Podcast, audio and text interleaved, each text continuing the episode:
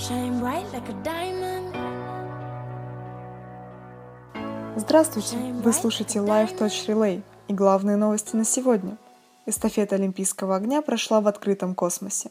В субботу российские космонавты Олег Котов и Сергей Рязанский вынесли факел за пределы Международной космической станции. В течение часа они передавали его из рук в руки. Русский фаул у тебя остался на порте, где. Да, я хочу развернуться. Где не. Не даст ты ракурс на антенну сзади. Три антенны друг на друга. Значит, надо было, во-первых, выше не, нет под выходной устройство, а я же не вижу его. За несколько дней до этого космонавты отрабатывали процедуру выхода в открытый космос в бассейне. Однако в Центре управления полетами сообщают, что поминутного сценария эстафеты в космосе не было.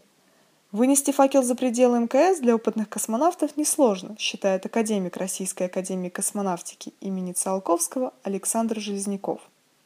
Космонавтам на борту Международной космической станции, в принципе, все равно, что брать с собой в открытый космос. Ну вот на этот раз взяли факел. Определенное влияние на психологию людей, на их восприятие вот того, что будет происходить в Сочи, это окажет.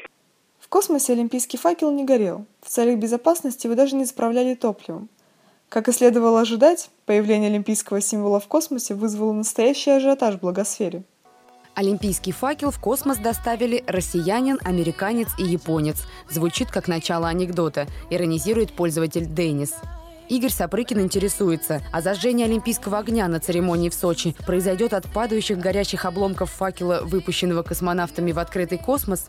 Дон Тигра комментирует, ну да, когда американцы снимают высадку на Луну в Голливуде, это типа окей. А когда реальный факел, пусть и не горящий по понятным причинам, выносят в реальный космос, это сразу маразм, идиоты и прочее.